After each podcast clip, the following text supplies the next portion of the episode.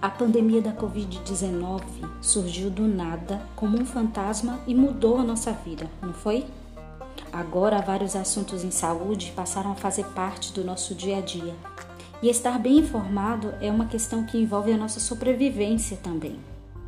O problema é que notícias fakes atrapalham o nosso poder de autocuidado e decisão, trazendo inúmeras dúvidas. É por isso que o Saúde em Foco vai trazer várias discussões, debates e aprendizagens sobre temas de saúde e juntos vamos aprender muito. Então, não fica parado não. Corre aqui!